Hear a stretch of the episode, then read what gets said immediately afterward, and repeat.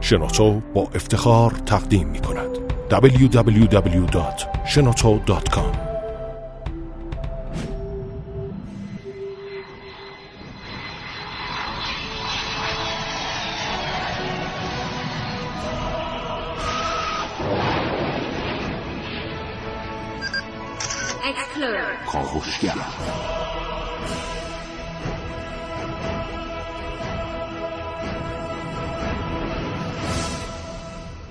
خداوند بخشنده مهربان خانم آقایان دوستان شنونده سلام و صبحتون بخیر. کاوشگر رو میشنوید زنده از رادیو جوان. چشمتون رو ببندید تصور کنید یه روز بعد از ظهر یکی از دوستان شما میاد پیش شما در منزل و شما رو دعوت می‌کنه به اینکه با همدیگه یه فیلم ببینید. یه فیلم از کیفش در میاره روی فیلم نوشته شده 300 شما فیلم 300 رو میشینید به اتفاق دوستتون می‌بینید. در این فیلم یک پادشاه ایرانی نمایش داده شده که سیاه پوسته و تمام صورتش با حلقه ها و زنجیرها پوشیده شده. نام این پادشاه ایرانی هست خشایارشا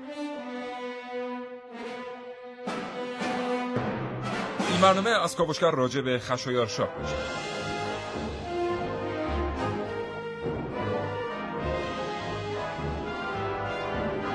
اگر زندگی روزمره فرصت مطالعه کردن رو ازتون گرفته کاوشگر رو از دست ندید. هرچند هیچ چیز تو زندگی آدم جای کتاب و کتاب خوندن رو نمیده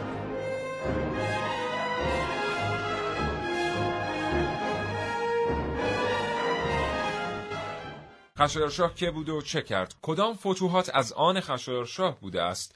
و او در کدام جنگ ها شرکت کرد. چه یادگاری از او به جا ماند و چهره که از او در تاریخ ثبت شده است چگونه است؟ اینها و خیلی چیزهای دیگر در کاوشگر امروز.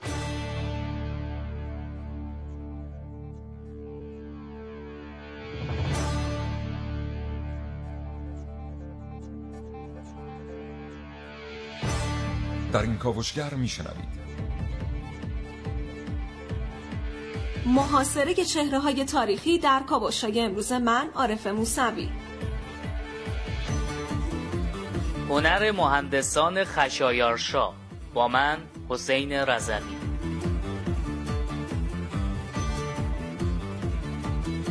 از من نازنین علی دادیانی درباره گلنار پارسی در دستان خشایارشا بشنوید. اگر خشایارشا خودش در قید حیات بود و فیلم 300 رو می‌دید. امروز در کاوشگر با من ونوس میر علایی.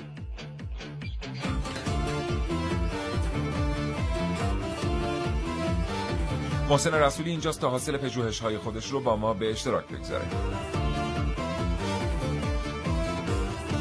دو گفتگوی تلفنی تقدیم حضور شما دوستان شنونده خواهیم کرد. با جناب آقای دکتر مهرداد ملکزاده عضو گروه پژوهشی باستانشناسی پژوهشکده باستانشناسی ایران و خشایار بهاری مترجم کتابهای تاریخی و مترجم کتاب لشکرکشی خشایارشاه به یونان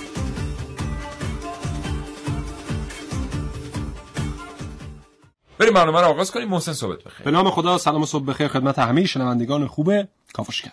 حالا اول چطوره؟ خوبی؟ خوبی. 300 رو دیدی؟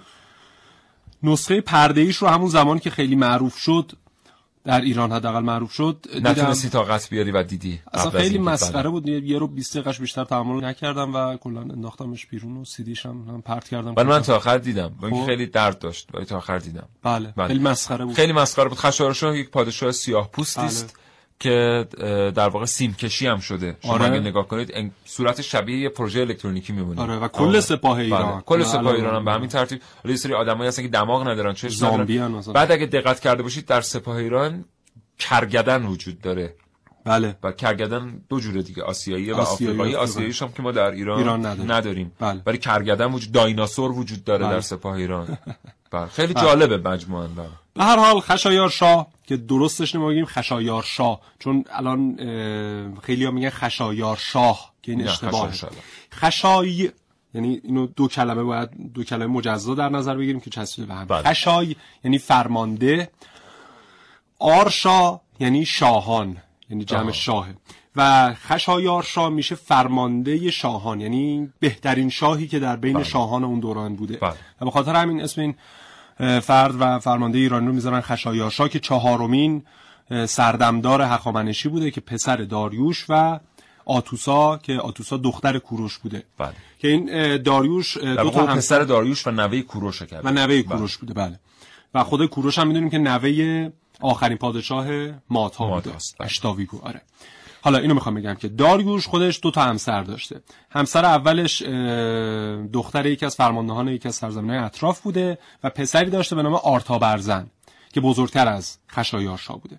و همسر دومش که آتوسا بوده و دختر کوروش بوده پسری داشته به نام خشایارشا اما خشایارشا با اینکه سنش کمتر از آرتا برزن بوده خیلی درایت بیشتری داشته و جنگاورتر بوده و خیلی انسان کاملتری بوده برای فرمانده شدن و پادشاه شدن. به خاطر همین داریوش قبل از مرگش خشایارشا رو به عنوان فرمانده بعد از خودش انتخاب می‌کنه و بعد از اینکه داریوش از دنیا میره خشایارشا میشه فهارومین فرمانده هخامنشیان. بله.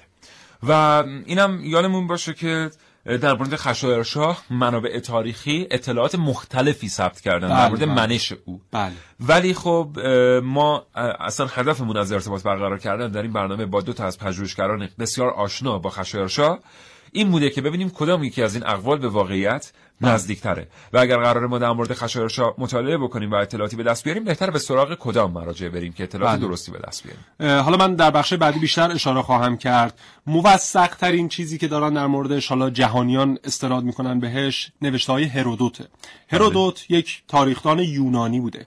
و چون خشایارشا و پدرش داریوش و نیاکانش خیلی به سمت یونان حمله بردن و حالا به خاطر این به خاطر خود دستکاری های یونانی ها هم بود دیگه. اینا هم خیلی حمله می آوردن به سمت سرزمین های پارس این جنگی که همواره بین ایران و یونان بوده بین پارسیان و یونانیان بوده باعث شده که یونانیان اصلا یک تصور غلطی نسبت به فرماندهان هخامنشی داشته باشن و کلا ایرانیان بلکه در اون زمان یونان و آتن هم کلا مظهر غرب بوده دیگه و بله، ایران هم کلا مظهر شرق بوده و این اختلافه باعث شده که در نوشتهای هرودوت نمود پیدا کنه و اون تصاویری که ما مثلا در 300 می‌بینیم بله. خیلی حالت آرامترش خیلی حالت یواش شده ترش در واقع در همون نوشته های هرودوت هست. بله.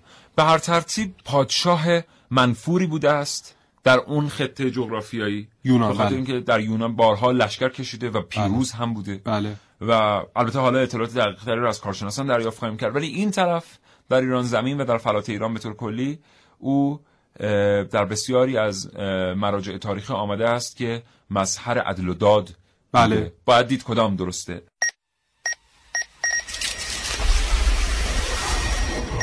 من یک کاوشگرم که کاوش هامو با شیوه های متفاوتی به گوش شما میرسونم.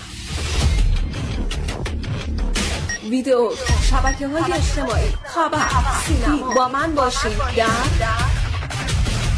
کاوشگر جوان.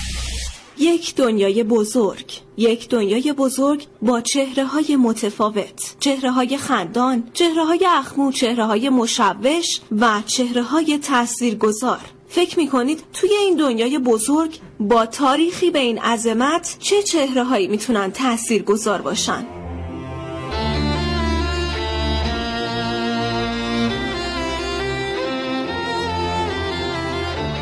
تاریخ ثابت کرده که چهره واقعی انسان ها توسط کارهایی که انجام میدن ثبت میشه و انسان های خوب همیشه در اذهان عمومی باقی میمونن. گاهی همین عامل باعث میشه تا کشورهای مختلف ملیت افراد سرشناس و نامدار رو به خودشون نسبت بدن. مثل اتفاقی که کشورهای زیادی در تلاشن برای شعرای نامدار ایرانی رقم بزنن. اما گاهی این اتفاق یعنی محاصره چهره های تاثیرگذار تاریخی به شکل دیگه ای میفته وقتی ملیت یک چهره نمی‌تونه دزدیده بشه شاید بهتره که اون چهره تخریب بشه. مثل اتفاقی که برای خشایارشا افتاد. در فیلم 300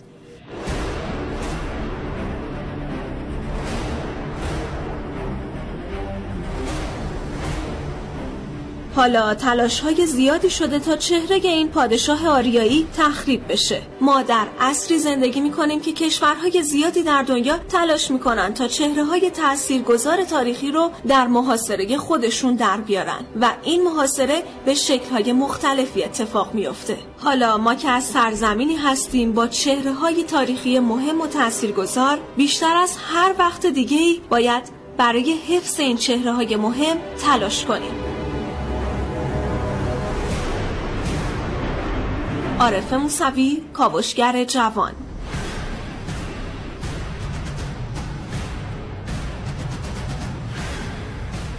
جناب آقای خشایار بهاری مترجم کتاب های تاریخی و مترجم کتاب لشکرکشی خشایارشا به یونان پشت خط برنامه کاوشگره جناب آقای بهاری سلام عرض می‌کنم صبحتون بخیر. سلام عرض کردم در خدمتتون هستم. حالا احوالتون خوبه؟ متشکرم به لطف شما. سلامتین متشکرم از اینکه ارتباط رو پذیرفتید با کاوشگر زنده باشین. آقای بهاری پیشتر اشاره کردیم که اقوال متعددی وجود داره در مورد منش خشایارشاه و شیوهی بله. که او پیش گرفت برای اداره کشور و بله. همچنان تحت سلطه داشتن پادشاهی های دیگر. کدامی که از این بله. اقوال به واقعیت نزدیکتره؟ بله اول باید تاکید بشه روی اینکه شهرت این پادشاه در جهان قبل بیش از کشور خود ماست. عمدتا هم به خاطر لشکرکشی محفوظ یونان هست که هرودوت نخستین مورخ تاریخ راوی اون بوده. تا نوشته هرودوت یک دیدگاه تا بنده یک دیدگاه یک جانب گرایانه هست که گریبان این روایات رو گرفته و میزان و شدت این نبردهای ایران و یونان رو اغراق کرده. مثلا در حالی که این در شرگیری صرفا یک عملیات نظامی تنبیهی بود. در واکنش به عملیات خرابکارانه آتنی ها در سار پایتخت بخش غربی قلم رو هخامنشی که به آتش انجامید و بنابراین انتظار تصرف دائمی یونان و الحاق اون قلم رو هخامنشی هم مد نظر خشایارشان نبوده اما همین که این پادشاه بعد از نبرد دریایی سالامیس اروپا رو ترک می‌کنه و آسیا وارد میشه این کار رو راویان یونانی تعبیر به شکست او کردن و به قول بله. ناپولون بوناپارت در خاطرات سنترین خودش یونانیان جشن نابود نشدن خود رو گرفتن. اول که به اقرار شمار سپاهیان ایرانی پرداختن. مثلا افراد سپاه ایران تا سه میلیون نفر گزارش کردن که بله. طبیعتا اقراق خیلی بزرگی هست. و شمار سپاهیان خودشون پایین آوردن تا نبرد بین ایران و یونان رو حالت قهرمانانه برسیده بررسی مانند اون چه در کتابی بنده ترجمه کردم انجام شده نشون داده حتی اکثر نفرات سپاه ایران 80 هزار نفر بوده. بله.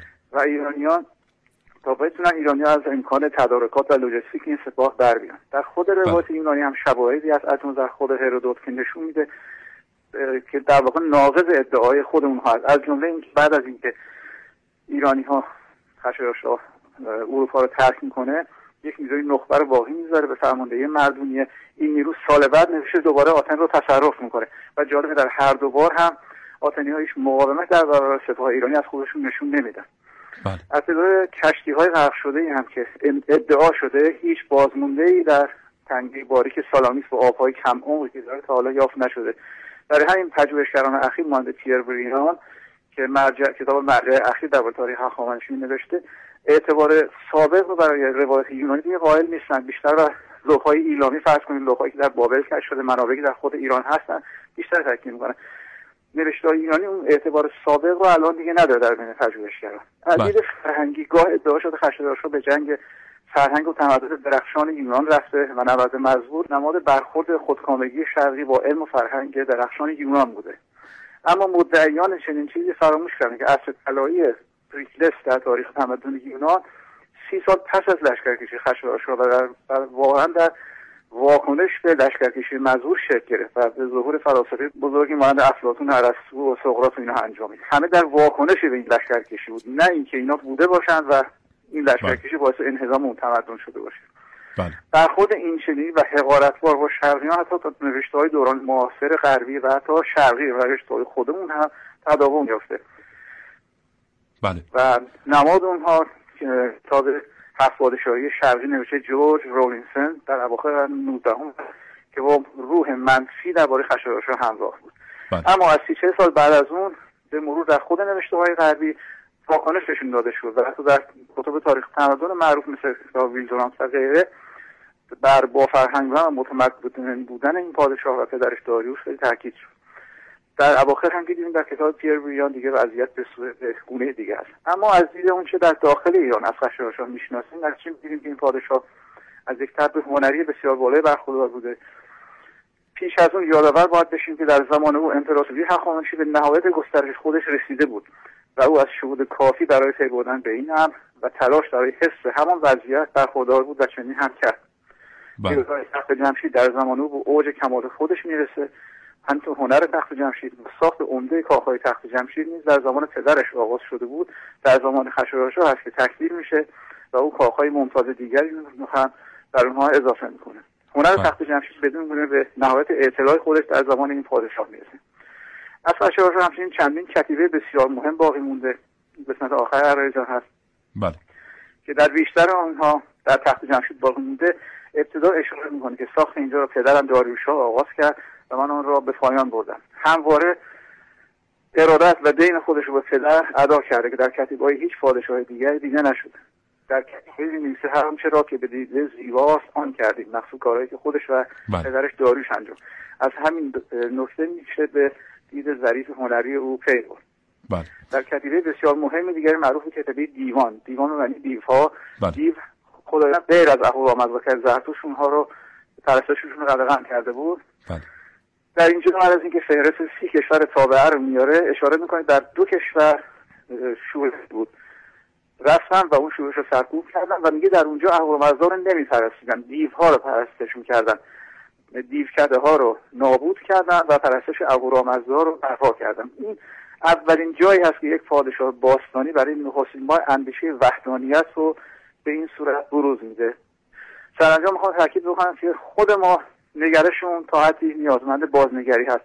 خیلی راحت اسم بچه همون اسکندر و چنگیز و تیمور می‌ذاریم کسانی که اومدن کشور رو نابود کردن کلی از مردم کشتن رفتن. اما در برخورد و مفاخر خودمون گاه بیراهه میریم. حتی به فردوسی به کوروش بزرگ به انوشیروان و همین خشایارشا بله.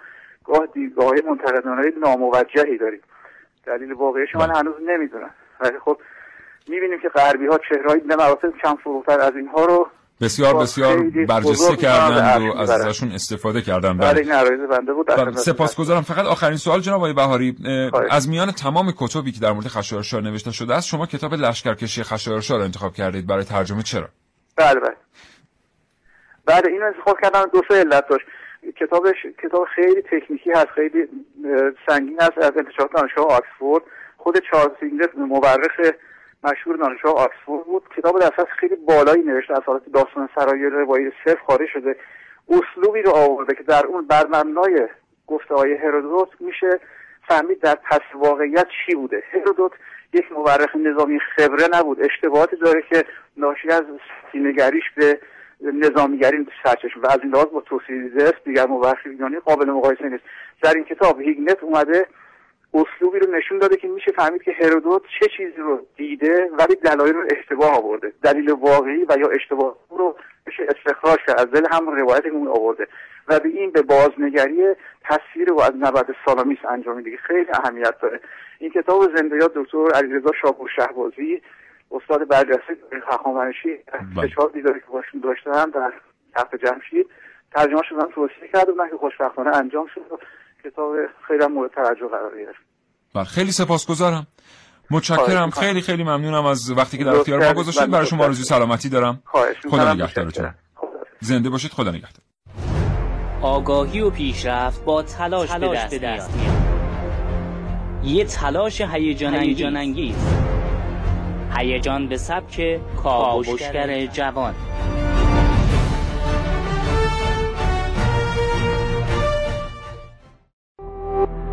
www.shenoto.com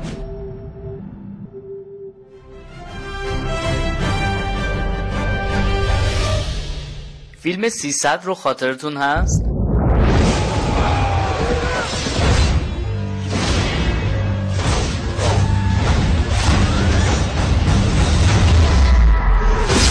فیلمی که در اون 300 اسپارتی به نبرد علیه خشایارشا میدن اینم باید خاطرتون باشه که از لحاظ روایت واقعیات شخصیت ها و نمایش چهره ایرانی ها در واقع تاریخ و تحریف کردن هشتم ماه می سال 2001 گروهی از باستانشناسای انگلیسی، ایتالیایی و یونانی اعلام کردند که آبراه خشایارشا رو که تو سال 480 پیش از میلاد تو خاک یونان ساخته شده بود کشف کردند.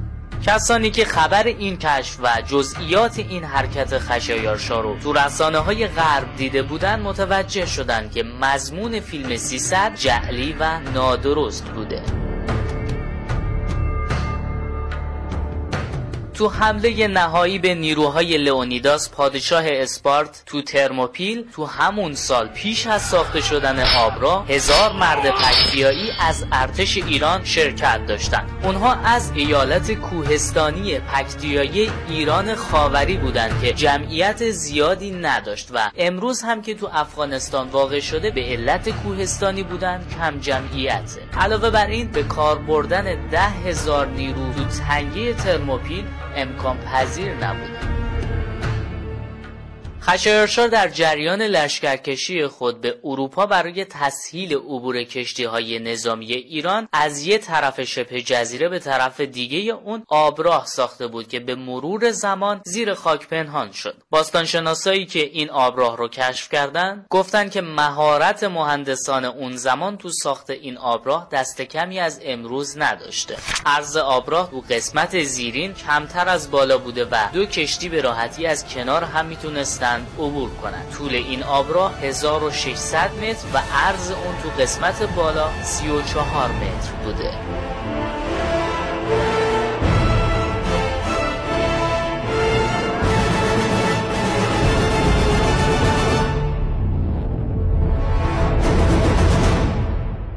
خب دوستان شنونده همچنان کاوشگر رو میشنوید از رادیو جوان محسن. بله بعد از اینکه داریوش از دنیا رفت و پسرش خشایارشا به پادشاهی هخامنشی رسید دو تا کار بزرگ انجام داد. می‌دونیم که بعد از اینکه پادشاهان معمولا در یک دیاری از بین میرن شورش هایی در مناطق تحت تصرف اون پادشاهی به وجود میاد. یکی از مناطقی که تحت تصرف هخامنشیان بود مصر بود.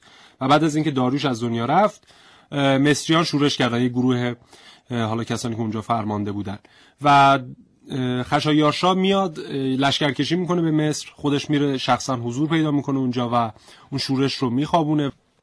و زمانی که دیگه مصر حالت آرام به خودش گرفت بازگشت به سمت تخت جمشید و اون حالا سکان اصلی حکومتداری پارسی رو بر عهده گرفت. و ما می‌بینیم که قبل از مرگ داریوش یک دستکاری حالا هم طبق گفتاری آقای دکتر که باشون تلفن صحبت کردیم یک دستکاریهایی کردن و اومدن به بخشی از مناطق تحت تصرف ایران. اینها هجوم آوردن و بخشی از افراد ایرانی که در مناطق بودن رو کشتن و به خاطر همین داریوش می‌خواست یک لشکر کشی بکنه به یونان و به سمت آتن برای تعدیب در واقع یونانیان. و اصلا این لشکرکشی و لشکرکشی تعدیب اسمش رو گذاشتن که حالا عمرش کفاف نداد و بعد از اون خشایارشا حتی ما در نوشته های هرودوت که اینقدر جانبدارانه نوشتهاش به نفع یونانیان هست می‌بینیم که از دلایلی که برای حجوم خشایارشاه به سمت یونان نوشته اینه که افرادی از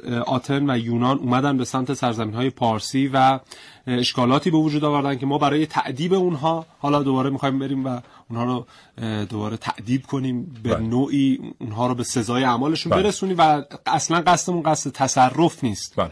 برای خشایارشا برخورد با ایرانی ها بیرون از مرزهای ایران بسیار مهم بوده بله. به خصوص برخورد با فرستاده های پادشاه و تجار به خاطر اینکه در زمان خشایارشاه کاروانهای تجار به همراه نماینده‌ای از خشایارشاه سفر می‌کردن. آره. در میان تمام کاروانها خشایارشاه نماینده داشته است. که این نماینده چند تا کار به عهده داشته. این خیلی جالبه. ساختار اقتصادی خشایارشاه خیلی جالبه. این نماینده چند تا کار به عهده داشته. یکی اینکه می نوشته که این کاروان چه چیزی خرید و چه چیزی فروخت. بله. و می نوشته که این کاروان چقدر تاثیرگذار بود در تولید ارزش افزوده. بله. می نوشته با چه چالش هایی مواجه شد. اگر مراقبت می‌کرده که کسی نقض قوانین تجاری بین المللی نکنه. مثلا می‌دونیم که اگر کسی پول جعلی به کار میبرده پوستشو میکندن زنده زنده. بله. به خاطر اینکه این بعدا تاثیر میذاشته روی داد و ستد با سایر کاروانهای ایرانی. و اون کسی که فرستاده خشایارشاه بوده یک وظیفه دیگهش تأمین امنیت بوده. از اونجایی که اگر فرستاده خشایارشاه باهاش بدرفتاری می‌شده یا آسیب می‌دیده بلا فاصله خشایارشاه به کشور خاطی لشکر کشی می‌کرده. این بوده که امنیت کاروان ها تضمین می‌شده. به خاطر همین کشورها سعی می‌کردن ایرادی برای کاروان های ایران پیش نیاد چون بله. نماینده خشایارشاه هم اونجا بوده. بسیار معتقد هستن که در پی برخورد با سه چهار تا دسته از فرستاده های خشایارشاه جنگ آتن در گرفت. بله و اینا زمانی که بله. هجوم میارن به منطقه به نام سارت که تحت تصرف ایران بوده به هر حال داریوش از این اتفاق ناراحت میشه و می‌خواد لشکرکش کنه به سمت آتن و خب این خودش هم پروسش چیزی حدود دو الی سه سال طول می‌کشه و به خاطر همین میگن انقدر ایرانی ها در فکر این بودن که چطور یونانی ها رو به سزای اعمالشون برسونن نهایتا با نقشه های مختلف به این نتیجه می‌رسن که از راه دریا به اینها حمله بکنن و میرن در شمال یونان. و در منطقه به دستور خشایارشا کانال بسیار بزرگی حفر میشه که این از شاهکارهای مهندسی اون دوران محسوب میشه به مهندسین نظامیش این دستور رو میده برن کانالی اونجا حفر بکنن که نیروهای نظامی بهتر بتونن اونجا مستقر بشن و تأثیر بذارن. به هر حال میرن و نهایتا این اتفاقی که ما در فیلم 300 می‌بینیم در واقع در منطقه به نام ترموپیل یا ترموپایل. اتفاق میفته که همین لشکر چیزی حدود 80 هزار نفره ایرانی می‌رسن به اون منطقه و اهالی اون منطقه به خاطر حالا سیاست های نادرستی که یونان اتخاذ کرده بوده و آنچنان از وضعیت معیشتشون راضی نبودن آنچنان دفاعی نمی‌کنن, نمی‌کنن و فقط 300 نفر از نظامیانشون برای اینکه بگن حالا ما دیگه یونانی هستیم و اینقدرم بله. راحت نمی‌ذاریم شما بیاید وارد خاک اون بشید یک مقابله مختصری می‌کنن که اونم در واقع منجر به شکست میشه در ظاهرا 48 ساعت بله. آره. و خشایارشا باز هم پیش میره تا منطقه آتن ولی دیگه میگه که همینقدر برای اینها برای تعدیبشون کافیه و دوباره باز میگرده حالا این بازگشت خشایارشا رو یونانیا و هرودوت در واقع شکست تلقی می‌کنن بله. آره تلقی می‌کنن و این بسیار اشتباهه بله. در تاریخ زمانی که خود دانشگاهی معتبر انگلیس و امریکا دارن بررسی می‌کنن دانشگاهی تاریخشون و میگن که این چنین چیزی نبوده در واقع نوشته های هرودوت هم زیر سوال بله. میره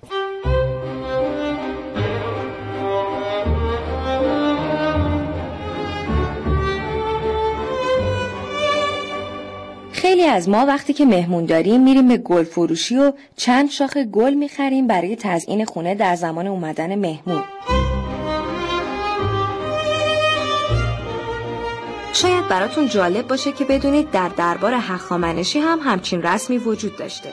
یعنی در یکی از سنگ نگاره های تخت جمشید به نام نگاره بار عام که الان در ساختمان خزانه قرار داره تصویری دیده میشه از یک پادشاه و یک فرد ایستاده در کنارش که اون پادشاه یک گلی در دست گرفته و در انتظار مهموناشه. باستانشناسان در ابتدا گفتن که اون پادشاه داریوش یکمه که گل نیلوفری به نشانه صلح و دوستی در دست گرفته و ولیعهدش هم کنارش ایستاده. اما بعدها باستانشناسی به نام علی رضا شاپور شهبازی گفت داریوش در تمام نگاره ها تاج کنگره به سر گذاشته. ولی تاج این پادشاه که گل سرخ رو به دست گرفته ساده است و به تاج خشایار شاه شبیه. بعدها گفتن که گلی که در دست خشایارشا قرار داره احتمالا نیلوفر آبی نیست و گلنار پارسیه. و با توجه به نشان شناسی گلها و تطبیقش با نگاره به احتمال زیاد گلی که در دست خشایارشا قرار داره همون گل انار یا گلنار پارسی و کاملا ایرانیه.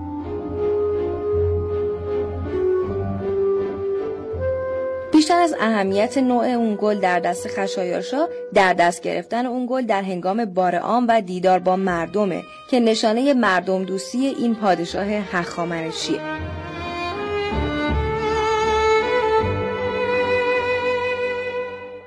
خب ما یه ارتباط تلفنی دیگر داریم با جناب آقای دکتر مهرداد ملکزاده عزیز عضو گروه پژوهشی باستانشناسی پژوهشکده باستانشناسی که پذیرفتند با برنامه کاوشگر صحبت کنند. آقای دکتر مهرداد ملکزاده صحبتون بخیر سلام. سلام روز شما بخیر. حالتون خوبه آقای دکتر؟ ممنون به لطف شما. خیلی خوشحالم صداتون رو میشنوم. آقای دکتر ملکزاده شکیبا بودید پشت خط یکی دو دقیقه سپاسگزارم. شنیدید صحبت های ما رو در مورد آنچه هرودوت نوشته است از بازگشت خشایارشاه به ایران و آنچه اخیرا تصویر شده است در یک دهه گذشته در مورد مقاومت سنگین یونانی ها در مقابل لشکر خشایارشاه در دروازه یونان. چقدر آنچه نقل شده است و به تصویر کشیده شده است به واقعیت نزدیکه؟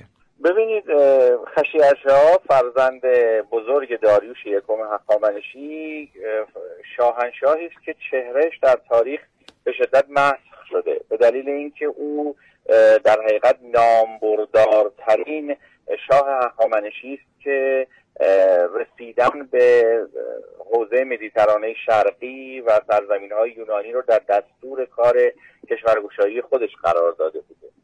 یک مجموعه ای از لشکرکشی ها مجموعه ای از فتح جهان اون روزگار گویا آرام آرام در دستور کار شاهنشاهی هخامنشی قرار می داشته.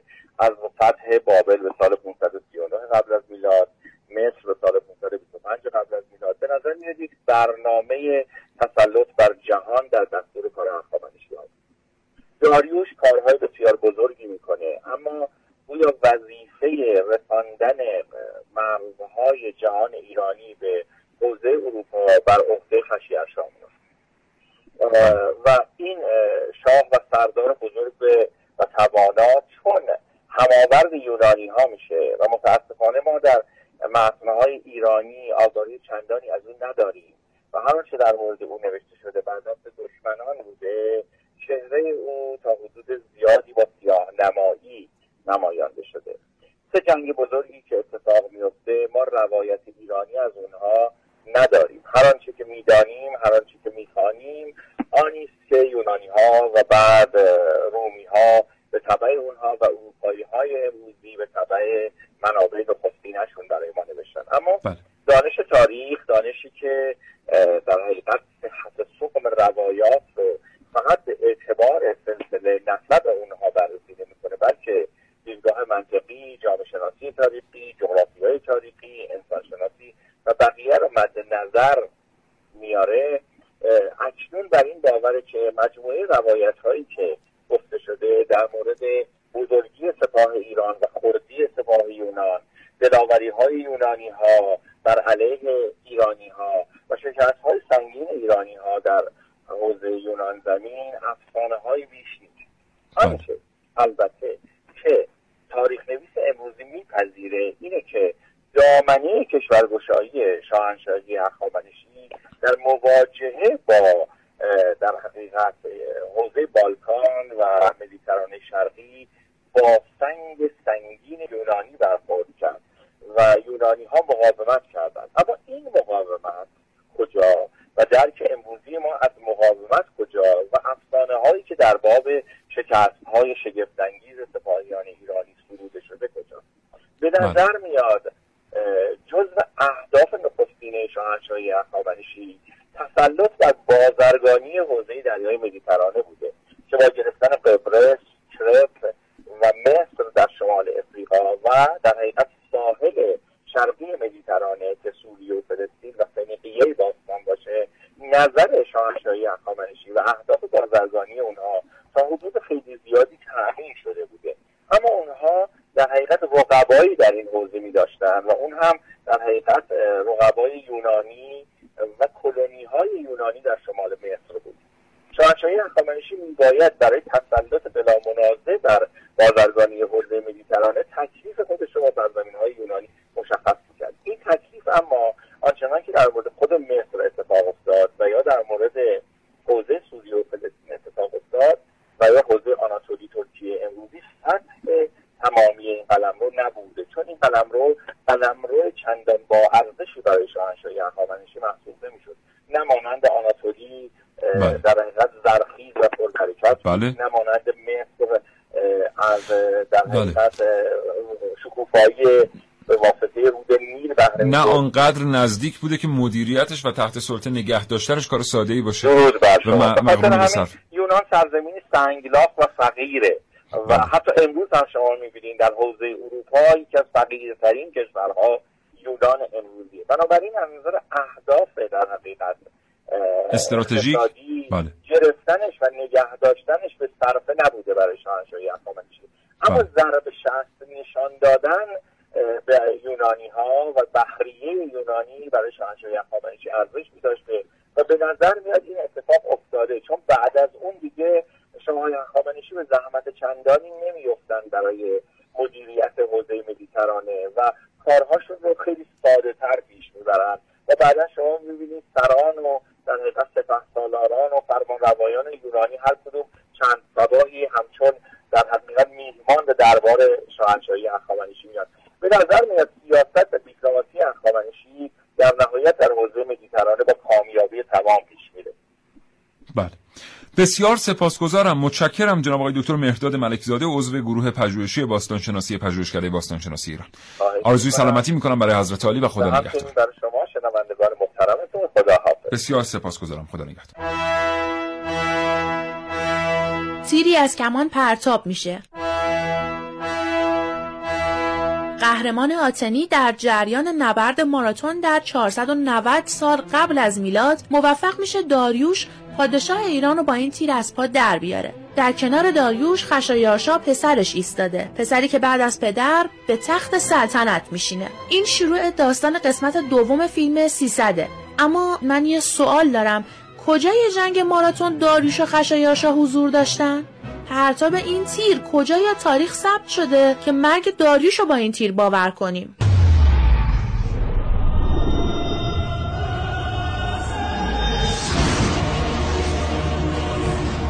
Stopped the march of my empire.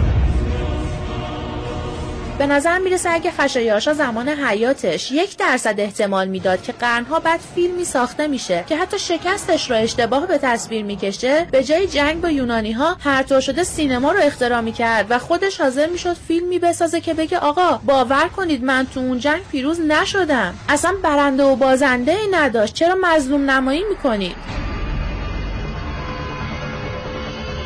یا حتی اگه بخوایم داستان رو از ژانر کمیک به سمت تراژدی پیش ببریم فکر کنم احتمالا اگر خشایارشا می‌دونست قراره تو فیلم 300 یه میلیون لشکرش بازیچه 300 نفر بشن. اون زمان که اطرافیانش به خاطر شکست نبرد ماراتون تحریکش می‌کردن برای انتقام همونجا سلطنت رو واگذار می‌کرد و به نفع یه سلسله دیگه کنار می‌رفت که بعدها فیلم 300 رو به پای سلطنت هخامنشی و پادشاهی خشایارشا نذارن.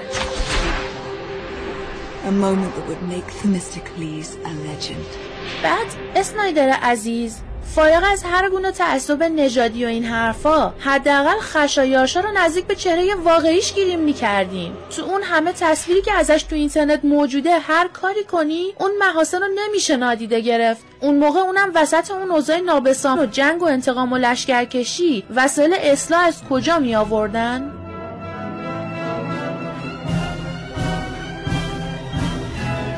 واقعا اگر خشایارشا اون شکلی بود که شما گیریم کردین خب واقعا هخامنشی ها خودشون رو تخت جمشید اون شکلی حکاکیش می‌کردن دیگه.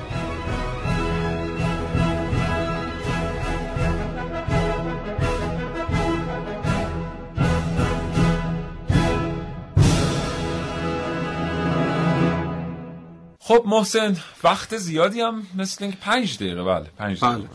الان تو این فاصله من داشتم وصیت‌نامه داریوش رو به پسرش خشایارشا نگاه می‌کردم.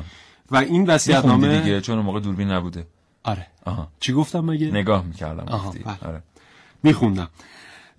و زمانی که متوجه میشیم این وصیت‌نامه برای مربوط به 2000 و مثلا 600 سال پیشه واقعا متن آدم سیخ میشه. مطالبی که درش اومده و توصیه هایی که به پسرش کرده خیلی جالبه.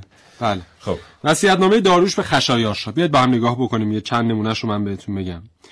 این که میاد میگه هیچ وقت هیچ وقت نیست. نه.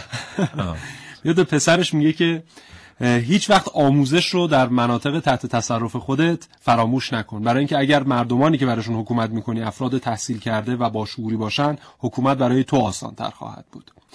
و میگه هیچ وقت هیچ دوستی از دوستان نزدیک خودت رو بر مسند فرماندهی و حکمرانی قرار نده. برای اینکه اگر اونا خطای ازشون سر بزنه ممکنه تو در آینده نتونی درست با اونها برخورد کنی به خاطر دوستی که باشون داری. و این برای مردمی که داری براشون حکومت می‌کنی ظلم محسوب میشه.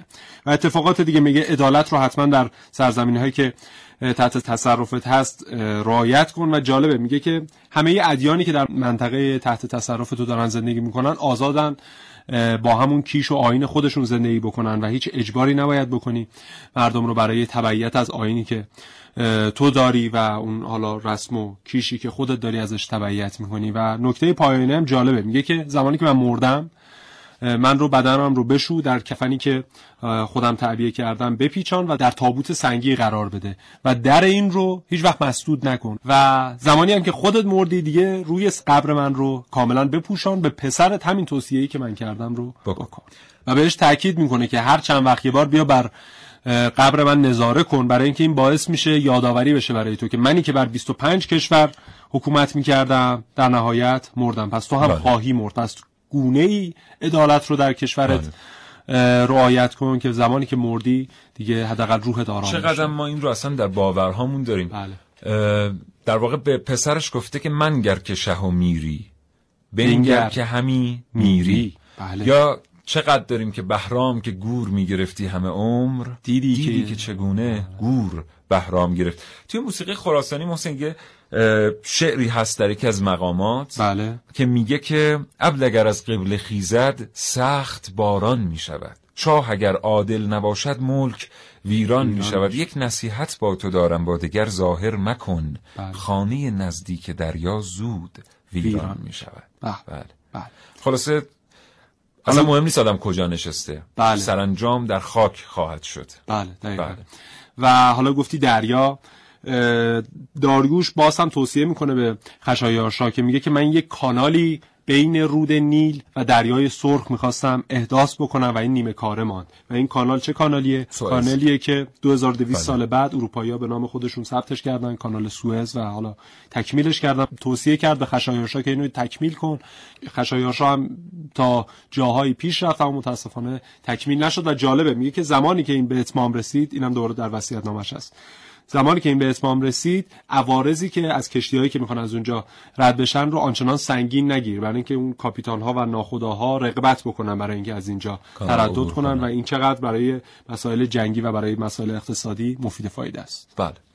خب یه تفاوت های وجود داره به حال میان نگرش پادشاهان ایرانی در اون دوره از زمان و نگرش پادشاهان در سایر نقاط دنیا در همون دوره از زمان یه تعدادی از پادشاهان که ما امروز اسمشون رو میشنویم و فیلمشون رو می‌بینیم و عکسش روی تیشرت هامون هست و روی لباس هامون که اصلا اون موقع به هیچ ترتیبی وجود نداشت بله. مثلا آنچه ما در مورد اسکاندیناوی میشنویم و پادشاهان وایکینگ شاید مثلا قریب به 400 500 سال حد اکثر تاریخ در پشت اینها وجود داره. در مورد اروپای مرکزی به همین ترتیب مثلا اون موقع در ناحیه‌ای که امروز بهش میگیم رومانی همچنان کنیبالیزم وجود داشته. آدمخواری وجود داشته است. در اندونزی و اینها که به وفور به هر ترتیب این منش از کجا آمده بوده باز باید برگشت و نگاه کرد به شیوه زندگی و سبک زندگی مادها که این رو با خودشون به فلات ایران میارن و به هر حال عمقی داشته نگرش این قوم. و این عمق نگرش رو با خودشون به فلات ایران بله. وارد می‌کنن. دقیقا. و جالبه. حالا میگیم اسکندر زمانی که هجوم آورد تخت جمشید رو به آتش کشید مجسمه خشایارشا افتاده بود به خاطر حالا حملاتی که کرده بودن و خطاب مجسمه خشایارشا میگه که تو رو به خاطر عدل و داد و عظمتت الان بلند کنم و دوباره سر جا قرارت بدم یا به خاطر دشمنی که با هم داریم بذارم همینجا رها باشی. خیلی متشکرم. خب فرصت این برنامه به اتمام رسیده. محسن از تو سپاسگزارم. که به استودیو. و این اطلاعات رو آوردی. خواهش امیدوارم سلامت باشی همچنین. و این سرماخوردگی هم هر چه زودتر از وجودت بیرون بر کالبد تو ترک کنه. انشالله خدا نگهدار. خدا نگهدار. دوستان شنونده سپاسگزارم از اینکه این برنامه رو شنیدید تا اینجا. فرقی نمی‌کنه بر کدام مسند تکیه زده ایم. هیچ تفاوتی نداره که که هستیم نام ما چیست کنیه ما چه بوده است. چه در دست داریم و کجا زندگی کنیم. روزی چهره در نقاب خاک خواهیم کشید و خواهیم رفت. از ما نامی به یادگار خواهد بود. نیک یا بد انتخاب با خود ماست. شاد و تندرست باشید. انشالله تا یک فرصت دیگر خدا نگهدار.